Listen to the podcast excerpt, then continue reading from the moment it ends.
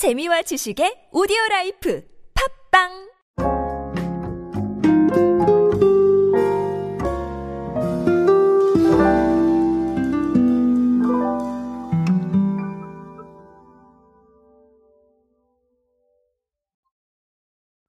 자, 쿠팡 하면은 뭐 로켓 배송이 가장 먼저 생각나실 거예요. 아, 유통 채널에서 배송 쪽으로는 가장 정말 빠르게 예, 움직이고 있는 어, 유통 업체가 아닐까 그렇게 생각을 합니다. 근데 아, 여러분이 알고 계시는 쿠팡은 온라인 쪽을 많이 생각을 하실 거예요. 저도 그래요. 쿠팡 하면 온라인이 먼저 생각나는데요.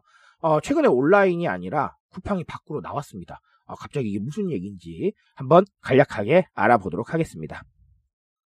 안녕하세요 여러분 노준영입니다. 마케팅에 도움되는 트렌드 이야기 그리고 동시대를 살아가신 여러분들께서 꼭 아셔야 할 트렌드 이야기 제가 전해드리고 있습니다. 강연 및 마케팅 컨설팅 문의는 언제든 하단에 있는 이메일로 부탁드립니다.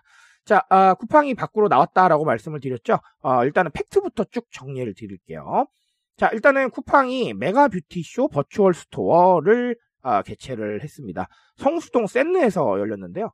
어, 134평 규모, 네, 총 두 개 층. 자, 요걸 활용을 해가지고, 아, 주 성황리에 마쳤습니다. 아, 네, 전시간 대 매진이었다고 하니까 얼마나 사람들이 관심이 있었나라는 걸 알 수가 있죠.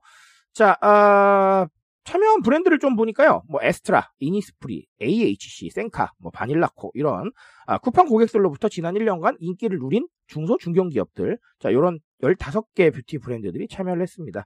아, 개별 부스를 통해서 대표 상품을 방문객들한테 소개를 하는 거죠. 자, 아, 그런 것뿐만 아니라 뭐 여러 가지 사실 주기도 했어요. 뭐 뷰티박스도 주고 아니면 뭐 음, 타포린 백도 주고 어, 다양한 이벤트를 통해서 네, 좀 이런 어, 상황들을 좀 만들어 줬고요. 아, 스토어 내 외부에는 인생 네컷하고 포토존도 있었어요. 그러니까 어, 팝업 스토어 느낌으로 정확하게 해줬다라고 보여집니다. 자, 중요한 건 뭐 여러 가지 팩트가 있었지만 음, 첫 번째 는 뷰티네요, 그렇죠? 두 번째는 매진됐다라는 게 좀 키워드일 것 같고요. 자, 그리고 세 번째는 뭐 경험을 많이 시켜줬다라는 이런 부분들이 들어오겠죠. 자, 오늘 얘기는 뭐 길게 드릴 것도 없을 것 같습니다. 팝업 스토어가 상징하고 있는 이 경험의 측면, 음, 너무나 중요하다라고 보여져요. 사실은요, 저는 쿠팡이 충분히 온라인에서 어, 잘 하고 있다라고 생각을 합니다. 온라인에서 충분히 이 체험단들을 운영을 하고 있고, 이 체험단들이 눈높이에 맞는 리뷰를 올려주고 있죠. 자, 그런 것뿐만 아니라 우리 라이브 커머스를 통해서 굉장히 다양한 컨텐츠를 생산하고 있기도 합니다. 아, 그러니까 온라인을 통해서 경험할 수 있는 건 충분히 하고 있다라고 보여져요.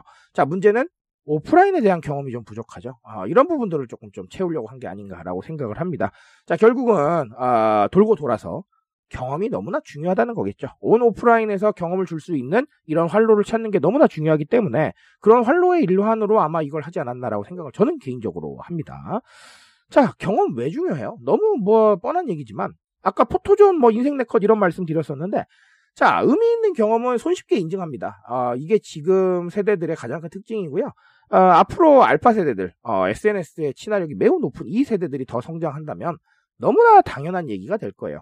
인증 안 해봤니? 너 왜 그래? 이런 얘기가 나올 수도 있을 것 같아요. 그 정도로 인증이라는 단어가 친숙하고 사진 찍으면 SNS에 올리는 건 당연해요. 근데 문제는 아무거나 찍지 않는다는 거죠. 내가 충분히 의미 있고 재밌다고 생각해야 사진 찍는다는 겁니다. 자, 그러니까 그런 부분들을 판을 깔아줘야 돼요. 사진을 찍으라고요.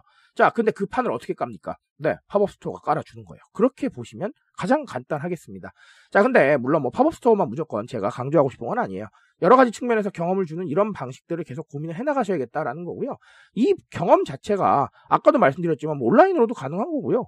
아니면 뭐 재미있는 컨텐츠를 통해서 간접 경험인데 계속 구독할 수 있게 만드는 이런 방식도 있고요. 아니면 네 팝업 스토어 네 충분히 가능한 부분이죠. 조금 더 나아간다면 뭐 가상 공간을 활용하는 방법도 있고요. 다양합니다. 그러니까 내가 지금 가장 편하게 접근하고 가장 부담 없이 접근할 수 있는 방법으로 아이디어를 짜가시면 되는 거예요. 누가 팝업 스토어 하니까 우리도 팝업 스토어 무조건 해야지. 자, 이거는 네, 좋은 생각은 아니에요. 솔직하게 말씀을 드리면. 자, 그래서 결국은 핵심은 경험입니다. 경험을 어떻게 줄 것인가. 그리고 이 경험을 어떻게 의미 있게 만들어 줄 것인가. 자, 그리고 사람들이 사진 찍고 싶어 하는, 사진 찍고 싶을 정도로 의미 있는, 자, 그런 경험들. 그리고 사진을 찍고 싶을 정도로 내가 재밌다고 느끼는 경험들 어떻게 만들 것인가. 계속 기획하고 고민하셔야 됩니다. 실제로 테스트도 해보셔야 되고, SNS에 올려서 보시면 좋고, 아니면 유튜브에도 올려보시면 좋겠죠.